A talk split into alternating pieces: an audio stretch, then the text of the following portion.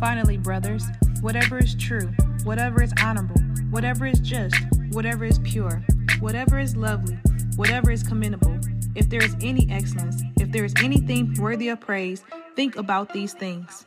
Welcome back to Perspective with Jada Land Cross. I am so excited on today, you guys. First, let me say thank you. Thank you to all of my viewers and listeners. You guys have shown so much love to me uh, just in such a short period of time. I mean, I have people listening internationally. I have people coming over to my Instagram page, introducing themselves, showing love. I have friends and family and strangers sharing my content. And you guys just don't know how much that means to me. So thank you, thank you, thank you. If you have not already, please head over to my Instagram page at perspective podcast underscore. I want to meet you. I want to support you. I want to just connect with you. So let's jump right into it. Today's episode is called When a Perfectionist Meets Christ. It was inspired by my personal growth within my recent years. So here it is. These are the areas that I struggle with. I struggle with being perfect in my relationships. Not so much, you know, when people think of perfectionism, they think of the studious ones. They think about the ones who have to have the straight A's, who have to ace every test, sit in front of the classroom. No, in fact, I was always the complete opposite. I was actually a class clown, very disruptive, never really cared about my grades. And I believe it was due to me being naturally smart. So I always got A's and B's without putting a lot of effort. I had the occasional C. So being studious never was really my mission. It never really was my goal. However, I realized that in my relationships, it started to manifest. And recently within my business, so I'm going to really focus on the business aspect of being a perfectionist. And hopefully you can use this and see in different areas in your life where you have seen perfectionism negatively impact you. So here were the signs. Here were the signs that I was a perfectionist. I never produced material because I wasn't satisfied. I will always be the type to overthink judge myself harshly, never be content with what I made. I never followed through with my hustles or my business ventures because I didn't have all the info. I'm the type of person I needed a blueprint. I need to know exactly what I'm doing, exactly what I'm getting into, exactly what it's going to look like. I need to know the ins and the outs. So back in 2016, I actually knew that God had called me to be a life coach, but it didn't last past three months. Why? Because I quit.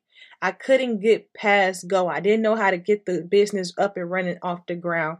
You know, I didn't know how to really pitch and get the the client, so I stopped because I didn't fully understand.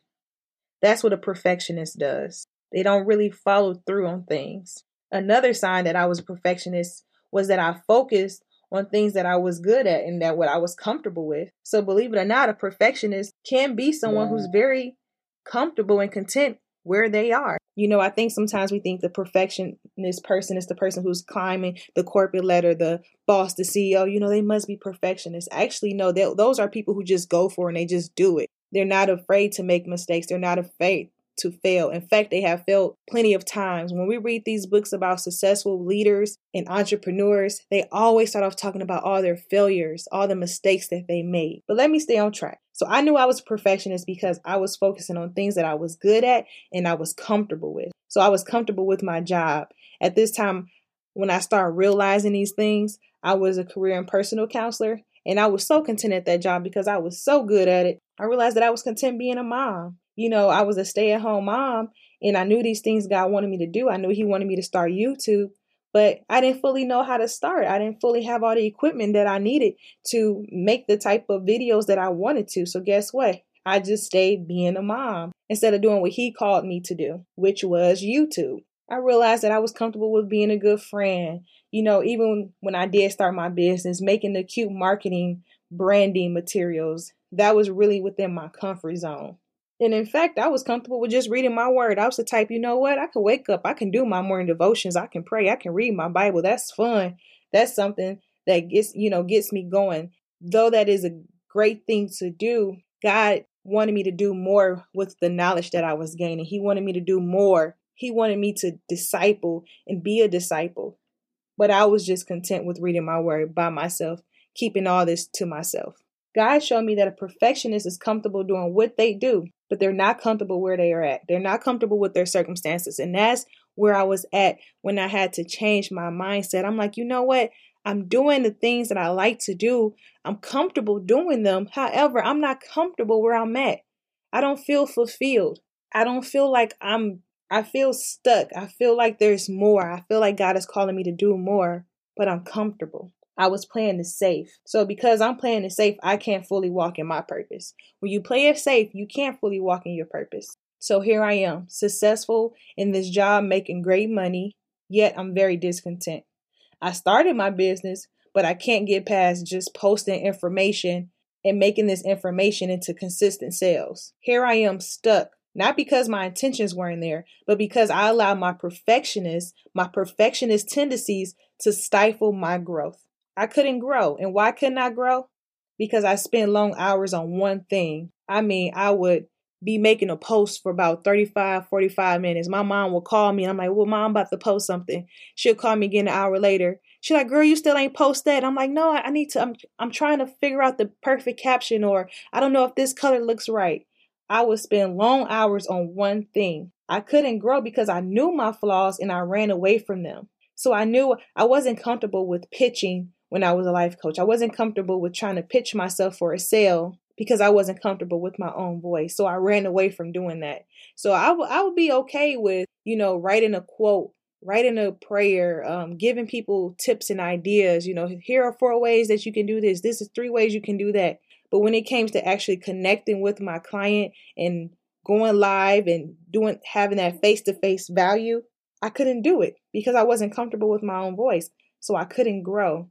And another reason why I never could grow is because I never thought anything I did was an achievement. I downplayed everything I did. I just thought, oh, you know, I'll get a compliment. Oh, Jada, that's so good. I'm like, oh, girl, that's nothing. I just did that and blah, blah, blah, blah. I downplayed everything. So I allowed my perfectionist tendencies to stifle my growth. Here I am, this perfectionist who needed healing. I knew I needed to change. I had read this one article one day. It was called Nine Signs That You're a Perfectionist. And they talked about you know, you struggling to complete a task in a timely manner. It talked about investing a lot of energy into masking your flaws. It talked about how you couldn't celebrate your own success or you avoid doing things that may cause you to fail. I'm like, oh my gosh, this is me. So much of it resonated with me. So here I am. Now what? Where do I go? And I knew I had to go to Christ. I knew I had to surrender this to Him because if I didn't, I will always be discontent where I'm at. I will always be mediocre. I will always just do the minimum to get by, but I never will push myself to be all that I was called to be. So here's the thing that I do when I have these reality checks. When I know that I really need to surrender something to Him that's hard, that I don't want to, I start reading my Bible. God speaks to me the most when I read my word. So I started reading my Bible and I seen this constant theme. I seen how God will find these people I mean, regular people who think just like I do. They would question everything. They would ask God, God, why? God, why me? What do I do? And when I get there, what do I? And I'm like, oh my gosh, this person is me. Like, Lord, I need to know. But it was deeper than that. As I would continue to read, as I would continue to study, I started seeing more about God, who God was. And He was never really concerned with anything that they brought with him. They would bring like, God, well, I'm only this, or I can only do that, or what do I do if they don't listen? Or, you know, God was never really concerned with the weakness of them. He was never really concerned with their anxiety, with their uncertainty. He was more concerned with their understanding of who he was, with them understanding his promises, with, with their understanding that he was above everything that they were concerned with. I absolutely loved when I would hear God say, I am the Lord, I am yours. I am the Lord who brought so and so out of this. God would give them constant reminders of who He was. So it clicked to me one day. All God wants is our surrender, our yes, our faithfulness, our obedience. I knew perfectionism was keeping me from being all He had called me to be. It was keeping me quiet, taking away my confidence, taking away my voice. I knew that this was an issue. I knew that if I did not work on this, I would fall into this trap of always trying but never completing, always trying but never going through on anything. Always having the, the mind that I want to do this, I will always be the dreamer and never the executor. I will always be the person in church in the back, in the pew, the pew member, but never a worker. I will always find myself being the person taking notes Sunday, Wednesday after Sunday after Wednesday after Sunday, but never applying these things directly to my life. No application. So once it clicked, I knew I had to focus on my purpose and my mission. And here it was. This was my downfall. The downfall was thinking that it was about me. My downfall was thinking how well I performed, how well I spoke, how well my website looked. It made me think about my husband. Um, he's a minister and he always brings up the Great Commission in his sermons. And it's basically a passage about making disciples. And I realized that's what it was about, not this cute stuff that I'm doing. When I stopped looking to be perfect in my way, but perfect in discipleship, the game changed. God didn't require perfectionism from me, He required total submission to His will. That meant that I had to drop some of my habits and change my strategy so that I can become more committed to His will. This is what changed my mindset. This is how I became more concerned with speaking the truth versus speaking it well. I became more concerned with showing up for God versus showing up for people. I became more concerned with being consistent for eternal reward versus self gain, validation, people applauding, people liking and sharing whatever I was saying and putting out at that time. Here it is when a perfectionist meets Christ, you realize that it's about discipleship and doing what His will is for your life. So here are the takeaways. Whatever God is calling you to do it, do it bold. Do it boldly, do it unequipped, do it with no blueprint, and do it diligently. Know that when you're doing this, it's to bring God glory not yourself. God doesn't care about how perfect you are. He doesn't care about how perfect you appear. He doesn't care about how perfectly people perceive you, but He cares about your sacrifice and submission. This allowed me to take the pressure off myself. So take the pressure off yourself by thinking you have to perform well for people. Become so addicted to showing up for God that you will slowly stop seeing the things that made you quit, the things that made you give up, the people who are a distraction to you. Be so addicted to showing up for God that you slowly stop seeing that thing that made you overwork or overthink. My life has been changed since I have completely surrendered to God. I surrendered my plans to Him. I surrendered my goals to Him. I still dream. I still have vision, but I check in with Him and I check in with myself and I check myself and I let myself know that this is what I'm doing it for and not this. When I start feeling myself getting anxious, when I start seeing myself overthinking, when I start losing my energy and want to quit, I ask myself, I check in with myself, I do some self talk.